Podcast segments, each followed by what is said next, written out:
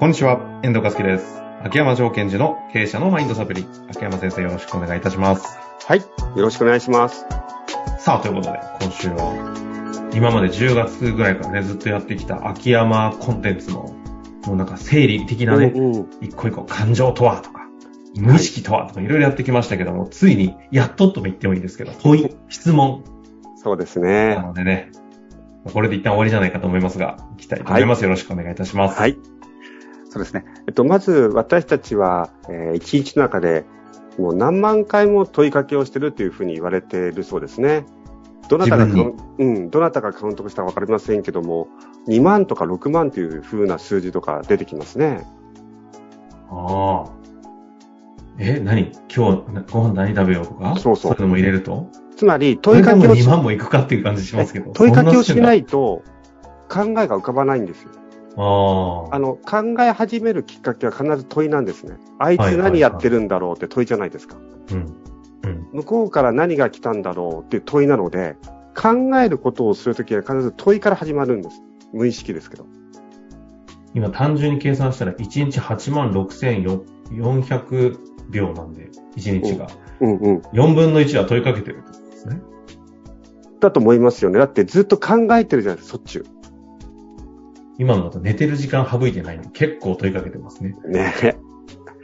だその、そのぐらい問いかけをしたときに、じゃあその問いが、えっと、アウトカムに対して向かっていく問いかどうかっていうのがビジネス上ではすごい重要になってくるということですよね。うんうんうん。で、えっ、と、私の師匠が教えてくれたのは、問いというのは、質問というのは、脳に方向性を与えるものだよっていう表現をしてました。ほつまり、方向性を与える。今から何を、どんな答えを持ってきてほしいかということを言う命令文だっていうんですね。はいはいはい。昨日何食べましたかっていうと、え、何食べたかという答えを持ってくればいいんですねっていうふうに考え始めるということです。ああ、確かに方向性ですね。まあ、あとは英語の言葉で言うと、クエスチョンですので、うん。クエストというもので、こう、旅に出かけるとかうんうん、探求しに行くという意味では、例えば、えっ、と、僕は何が欲しいんだろうみたいな、こう、探求しに行く感じですよね。うんうんうん。僕は一体何を大切にしてるんだろうみたいな、探求という要素も非常に含まれています。うん、うん。で、一つね、こう、私たちは無意識にどんな問いかけをしてるかということに気づかなくちゃいけないんですね。なるほど。例えば、えー信頼している部下が辞めるって言い出したというケースがあったとしましょう。うん。その時に私たちは、どういう問いかけを無意識にしてそうですかと。無意識。ふ表面上ではまずう、どうしようとか、そうですね。どうなっちゃうんだろうとか、うん投げかけちゃいそうですけど、そうですそうでね。はなくて。うん。ということは、どうしようという投げかけは、何を答えを導きようとしてるかというと、やり方じゃないですか。うん。ということは、今何かトラブルが起きた時にすぐやり方を問いかけてるんだなということがわかるわけです。うん、うん、あとは、なんで辞めるのと。これも問いかけですよね。うん。なんで辞めるんだろうそうそう。え俺の対応が悪かったのか。えどんな会社の不満があるのか。他にやりたいことができたのかな。上司の俺のことをどう思ってきたんだろうか。これからのことを君はちゃんと考えてるのかなみたいなこと全部問いかけなんですよ。うん。うん、うん、そうすると、脳がそっちのことを考えちゃうわけですね。問いかけの方向を考えちゃうってことうですねん。そうです。そっちにどんどんどん向かっていっちゃうということです。そうすると、思考がだんだんだんだん整理されなくなっちゃうんですよね。なんで辞めるんだ会社に何の不満があるんだこれ全部実は問いかけだということ。はい、はい、はい。じゃあその時に重要なことはどんな問いかけをしていくと、そのことに対して向き合えるかということが、ここではポイントになりますよね。うん、うん、信頼している部下が辞めると言い出した。そこに対して自分が真っ向向き合っていくためには、どんな問いかけをしなくてはいけないんだろうということを私たちは考える必要があるわけですよ。うん。なるほど。なるほど。それを前回言った感情に任せて問いかけをしていくと、こいつは俺のことをとか、会社のことを何だと思ってるんだ。これ全部問いなんですよ。ああ、どうやって貶としめてやろうか、どうやって後悔してやろうかみたいな、そうわそうけわかんないことにね、なったら大変ですね。はい。だだとすると、私が、えー大切にしてる問いっていうか、まあ、パターンがあるので、今日はまあそれを少しフレームワーク的ではないんですが、紹介したいなと思います。何か思いがけがい出来事が起きた時にどういう問いかけが必要か。一つは、何が起きてるんだろうという問いかけを私はよく使います。全体で何個ぐらい今日あるんですかえっ、と、大きく分けて4つにしました。 ?4 つですね。よかった。はい10個ぐらい来るかなと思って、ちょっと一瞬身構えま した。4つ。何が起きてるんだろ何が起きてるんだろう。う。これは体の外側です。アップタイムという話もしますが、自分の体の内側じゃなくて外側を観察する。観察です。うんうんつまり事実を知っていく問いですね。あの、この人は今辞めると言い出したということが起きてるのか。で、まだ理由は聞けていないっていうのもそうじゃないですか。何が起きてるってことは理由が聞けてないとか。うん。うん。事実ベースを捉える問いが何が起きてるんだろうなんですよ。ここでどうしてなんだろうってやらないということです、絶対に。まず、まずって言うんですね。まず。うんじゃあ次。体の外側に対して何が起きてるんだろうと聞けたら、次、体の内側です。自分自身。自分自身に何が起きてるんだろ何が起きてるんだろうは一緒だけど。うん。向う。かう方向が。方向が違うんですね。そうです。ちょっと、イラついているとか、心臓がドキドキしてるとか、頭が混乱してるっていうのは分かってくるわけですよ。ほうほうほう。そうアすッるとプもっと、タイムってことは、うんダウンタイム。ダウンタイム。ありがとうございます。ダウンタイムを見る。そうすると人ね、まあ、ダウンタイムを意識的に見ると冷静になれるんですよ。あ、俺今怒ってるっていうと、自分のことを客観的に見ることになるので、うんうんここは前回のうん、話お話で言うと何が起きてるんだろう例えば感情とかステートとかス。テイトとかって意味ですかはい。なるほど。そうするとね、こう、そう。だんだんだんだん自分のことを客観的に冷静に見るようになります。うんうんうん。じゃあ3番目。このことを僕はどう認識したんだろう。これは考えなんですね。やめるということをどう認識したんだろうと。このことっていうのはこの今確認を起きてしるたこと何が起きてるんだろうの内側も外側も両方踏まえたこれらをどううん認識してるんだろう。はい。ここでは考えですね、自分の。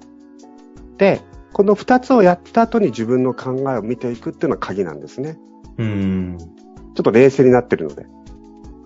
これは例えば、あうん感情とかステートとか見て具体的な事例見たときに考える。例えこのば、考えはどこに対する考えですかあ自分あ、俺は焦ってるんだ、みたいな話なのか。二つあって、相手に対してどう思ったのか、自分に対してどう思ったのかっていう二つを見るということ。あ、両方ですね。うん。そうすると、部下が辞めるということについて、えこの人は、えー会社に対して不満があるのかなと俺は考えているとか、理由を知りたいと俺は思っているとか、どんどん自分の考えが湧いてきます。なるほど。なるほど、なるほど。ほうほうほう。で、次自分について、あ、俺は、そうさ、それこそね、今、自分は、えっ、と、えっ、と、彼が辞めることによって、チーム、組織が乱れてしまうことを心配しているとか、あとは売り上げのことを気にしているとか、うん引き継ぎのことを気にしているっていう、その自分が今何を考えているかってことをこう見ていく問いですね。うん、うん、うんで、最後に、そこまでやったら最後に方向性ですね。あれ僕は一体何が欲しいのだろうつまりアウトカム、どうしたいんだろうと。うん。アウトかも方向性を確認する言葉は、え今のですかえっと、これはで私は何が欲しいんだろうってやっちゃうけ何どが欲も、しいうんまあ、どうしたいんだろうとか、まあ、会社だと場合、この会社をどうしたいんだろう。うん、うん。ちょっと、ここは専門のところに行ったら多分ものすごいパターンといろんなものがあると思うので。いや、そうです見れね。ないんでしょうけど、ざっくり一旦今回はね、その全体でいくと、何が欲しいんだろうとか、あと、どうし秋たいんだ山ろうワールドで言うと、あ私のアウトカムは何だろうと。一番大切なアウトカムは何だろう。というと、こいつを貶めることではないというのは気づくという。うんうんうん。なるほどですね。だから特にこう何か思いがけない出来事が起きた時に、とにかく、この、え、今何が起きたっていう問いかけ。外側でね。あ、じゃあうちの、自分の内側で何が今起きてるあ今私はどう認識したあ、結局私は何が欲しいんだっけっていうのを、この問いかけをしていくと、またこう軌道修正ができるということなんですああ、なるね。ほど。うんうんうん。で、とこっされのはめっちゃ使いますね。このまんまね。うん。そこも省けないしね。で、いやいや、実際そんなことが起きたらこんな問いできませんよっておっしゃる方もいます。ねえ本当に信あ頼あしてそうるそ、ういうもんですか。信頼してるスタッフが辞めるとか目の前で言い出したらね。ああ、そんないきなり具体的な事実の整理何が起きてるんだろうって言えるがいいってことですね。それも気持ちわかる。うん、ただし確かに。気持ちわかるけど、そこが分かれ道だってことを知ってほしいんですよ。ああ。ですから、本当に自分が混乱しちゃったら、ちょっと待って、ちょっと待って、ちょっと今びっくりしちゃ、すぎちゃったので、一つ一つ整理させてもらっていいと。いうふうに言ってから、何が起きてるんだろうという意味で、えっと、もう一回話聞かせてくれるあ、やめたいって今思ってるんだ。思ってるんだということは決まってるのそれとも、まだ考えてるのみたいな事実を整理するところに戻しちゃっていいんですね。